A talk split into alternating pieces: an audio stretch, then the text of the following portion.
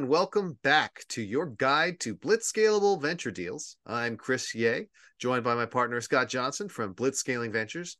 And today we're going to be talking about deals that were announced in September of 2023. Good morning, Scott. Hello, Chris. And it was a good month in venture. We had 71 deals, up from 56 in August, which is up from 49 in July. And recall that these are the deals we track, right? So there are 30 or so venture firms that are highly active and brand name venture firms that we look at as as uh, feeders for our deal flow. And they used to do, you know, a couple years ago, like more than 100, sometimes 150. And that was in a very heady time. And we're in a more normal time now. And so the pace is slower, but 71 deals is a good number. Looks like we're tracking to beat that by a little bit for October. So it's I think encouraging that we had a summer lull, which is kind of typical, and now we're back up to where we were in June, roughly, which was a 77 deal. So it feels like a healthy pace. Excellent. Well, that's good to hear. Now, the interesting question will be how did that crop come out for us? So, what are the companies that we are going to highlight today?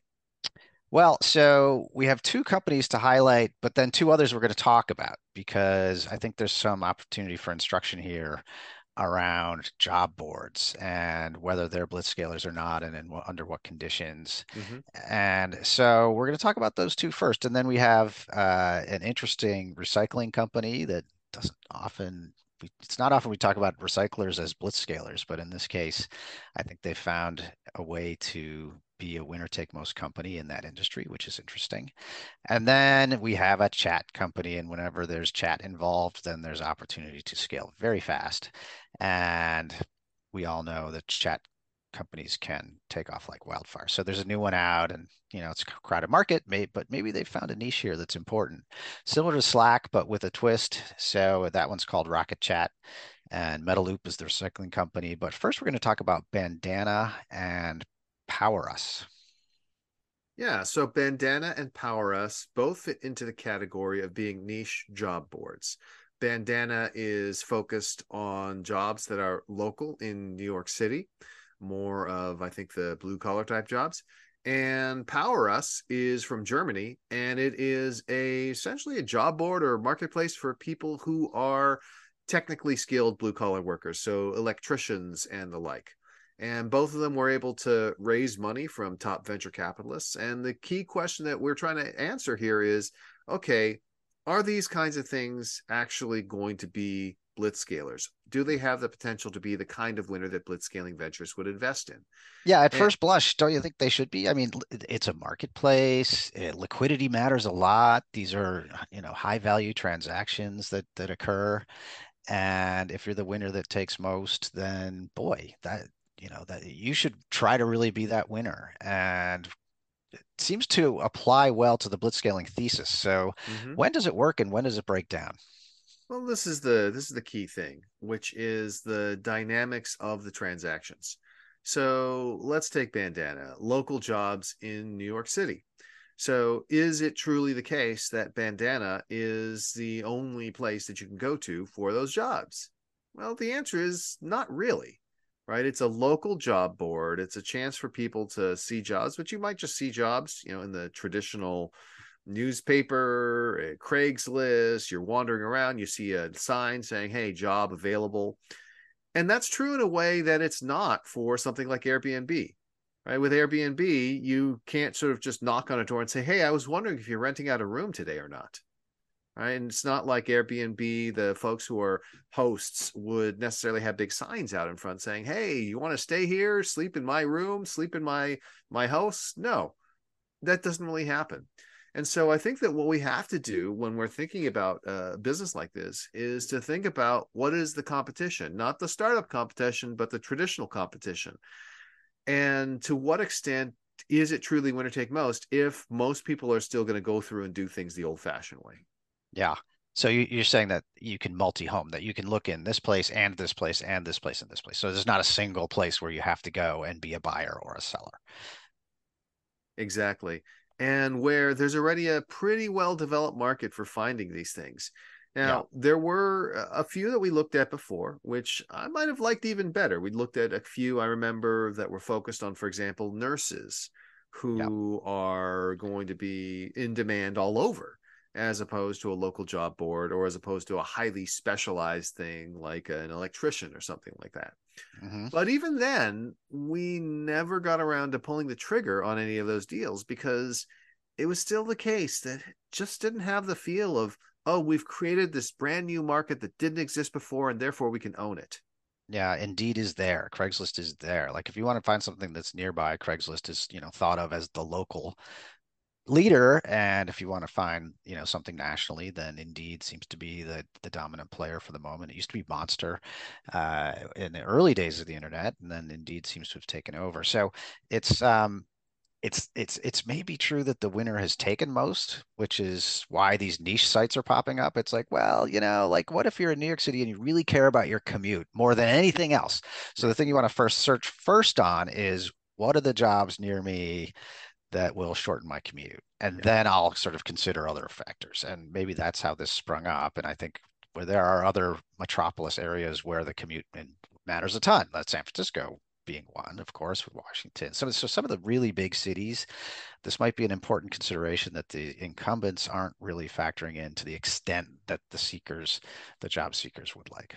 Yeah, except that, and I agree. If you go look at the Bandana website, we should probably let folks know where that one can be found. I believe it is just bandana.co as .co. to Right if you go to the bandana website you can see that you can look for jobs and it'll show you where they're located in the city what the commuting looks like if you're going to take public transit and things like that and that is really handy and helpful but i'm pretty sure that most job boards know the location of the physical office that the job is being posted at. That's kind of part of the whole thing and yeah you need to create an account where you specify your location that just doesn't feel like enough of a differentiator. It's a feature. It's something that people could build in.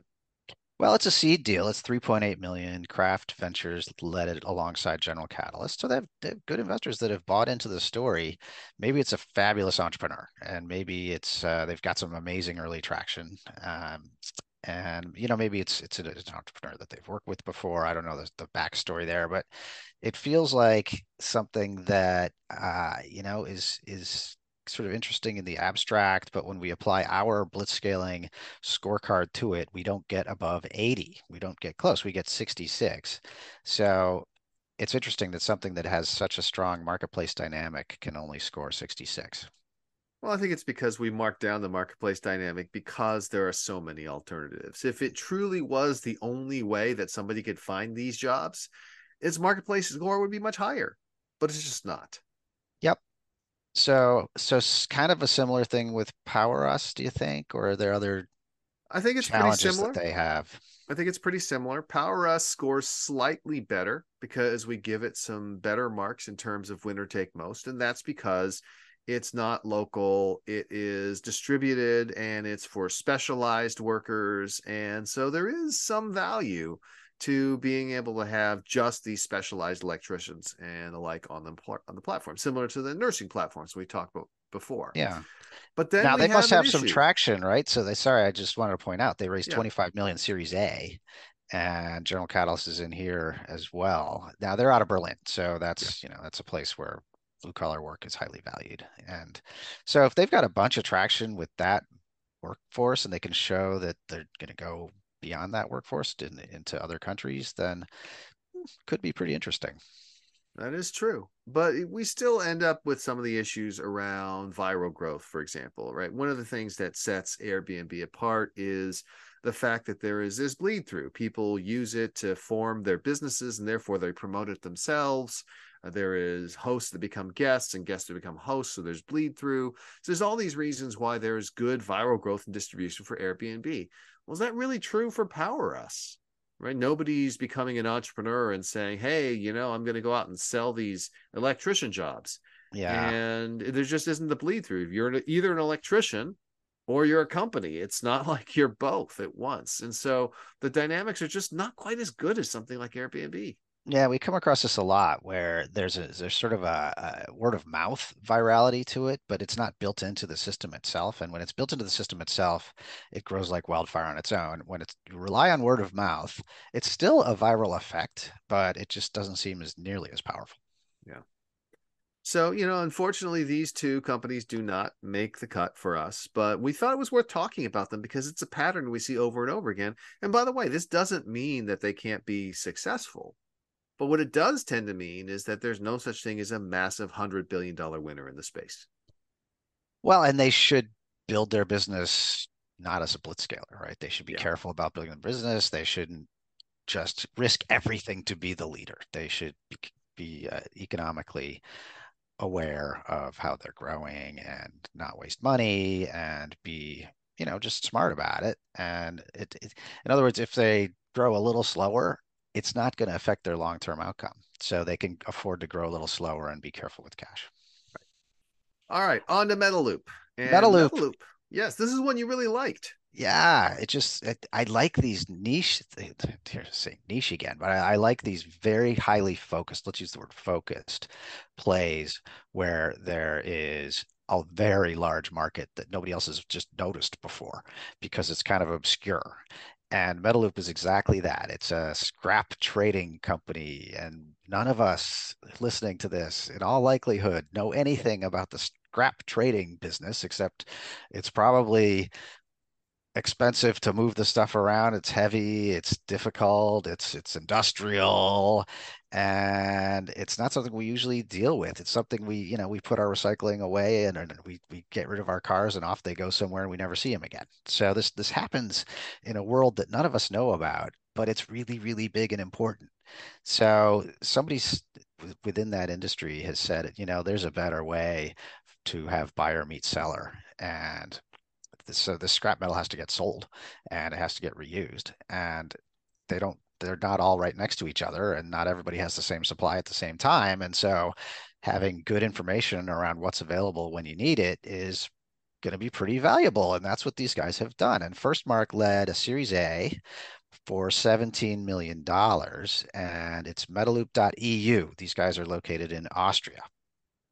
Yeah, and when we look at this one, you know, this one, if we compare it to what we were talking about before, these job boards, you know, it has a stronger winner take most market. Why?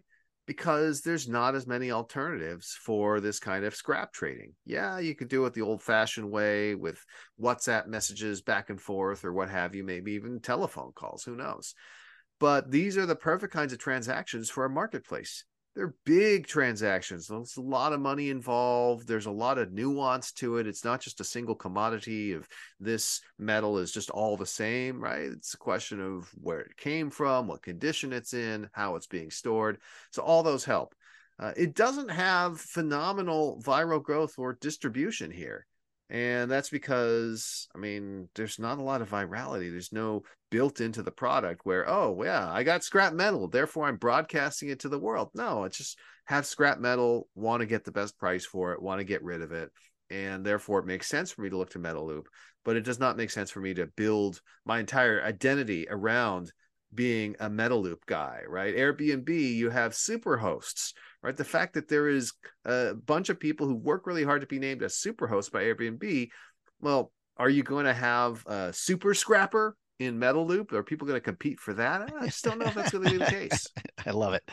Uh, yeah, but Chris, I mean, you could probably go to one trade show and meet everybody in the industry. It's a small. Uh, how many people have facilities that can actually process this stuff? Yeah, you know? but it's the, aren't it's, that many. Of course, on the recycling center side, yeah, that's relatively small. But in terms of sources of scrap, that's going to be huge. There's tons of places that might have random bits of scrap metal okay on the buy side i was more talking about yeah. that on the on yeah. the buy side it's it's it's pretty finite so you could kind of sign all them up and once you have them signed up then it might be easier to sign up the others but you're right we gave it a seven we didn't give it an eight or a nine mm. you're going to have to go to them one by one or go to a trade show and 10 by 10 but it's not something where you can just really be clever about reaching them all at once so you're right that's not you know it's in a it's a, it's going to take a bit to but to get them signed up, but it's not like you ha- they have to pay anything to sign up. They just have to sign up and transact. That's so right. that does make it so it's not a five, right? So it's it's going to be above five. It's it's just a pretty easy thing to sign up for, and then you immediately start saving money. So I, you know, product market fit, we gave it an eight because of that, and then market size, gross margin, org scalability are all 10. Op scalability, we said, is an eight because they get involved in shipping the stuff around. It's, it's, it's what it appears on their website. We have to do more research on this. That's one. right. They will provide you, for example, with a bag into which you're going to put the really tiny scraps that you can't stack up. Okay, well, now you're giving them a bag. You got to go pick up the bag. You got to deal with all this stuff. It's not as easy as just, you know, uh, having yeah. zero involvement, zero touch. There is touch going on and when you take all that into account, we end up with a total score of 78. Now, you may be thinking to yourself, that's below 80. What's going on? And the answer is when a company is really close in that 78, 79 range, it doesn't take much. Like one score change might push it above 80. And so, especially if we like the business model, yeah, it just makes sense to develop a relationship with the organization and see if we actually evaluated it correctly. Because if we underestimated them just slightly, that puts them into the blitzscalable range. Exactly. So worth learning more about that one because we really like it and maybe we're underestimating them. Okay, moving on to Rocket Chat. And this is a Series A. It's a $10 million Series A, so not a big Series A. And we have NEA in the deal, which is how it hit our, our radar.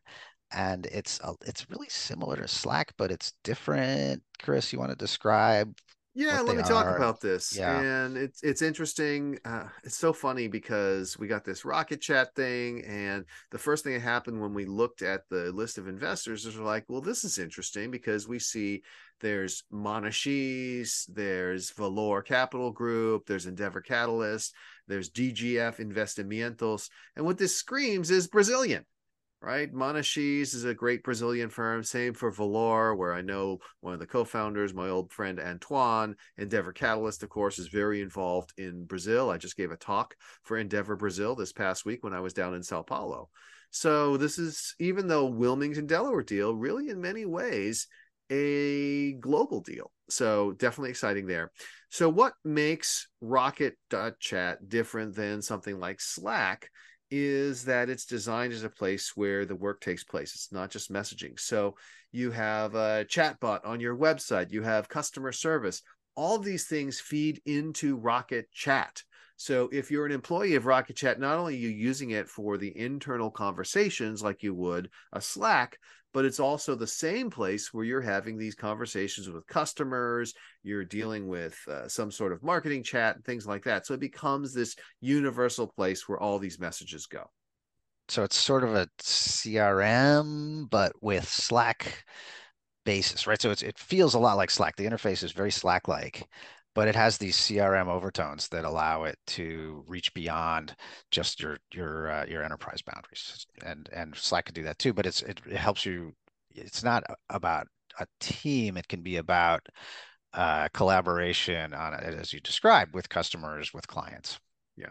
And so we gave it pretty good marks. So on winner take most, it's not a perfect 10 because it is not something where there are zero alternatives. Things like Slack already exist. There's already tools that people are using for this kind of stuff. But because you're building up all the conversation in one place, the context matters. I mean, one of the things I love about using LinkedIn for communicating with people is the fact that I have the thread of all the conversations we've had. That's not something that easily comes up in email, for example. So we gave it a nine out of 10 for the winner take most. We also gave it a nine out of 10 for viral growth or distribution because it's got those beautiful viral effects that Slack had. Makes it super easy for people to sign up. And yet now, instead of just being internal to the organization and maybe so, a few sort of external partnership type things, this is something where all the communications are happening through Rocket Chat. So well, like so that I, one. I, I think it's important to point out though that if you're not someone who wants to use the Rocket Chat app, you can still interact with this conversation. You can do it through email, you can do it through messaging, whatever your preferred inbox is, you could be part of the conversation without adopting Rocket Chat itself. And I think that's that's a key differentiator here is that Absolutely. with Slack, they require you to be part of the the Slack walled garden. And in this case, you don't. So if if you're trying to get people from all different walks of life, all different companies, whatever, it's much easier to assemble them in a Rocket Chat than it is to assemble them in a Slack where they have to adopt. Yep. And this is still pretty early on. And while it looks like it's certainly possible that people are going to adopt this, we still want to see the consumer behavior. We gave it a seven on product market fit. And then, of course, the rest of the way, it is a software business in a major market. So that gives it tens for market size, gross margin, organ ops, scalability. Put it all together, you get an 81 out of 100, which is Blitzscalable. So this is definitely one we would want to look at because it feels like uh, something that would be useful. We've got some great connections in Brazil. Like I said, it was just in Sao Paulo this past week. And we know a lot of the investors who are already in this. So this is a good deal for us if we decide that we really like the product and the team. It looks like they raised 17 million ahead of this 10 million round. So this is a series A that's kind of unusual actually, where you have 17 million in seed money coming in ahead of a series A.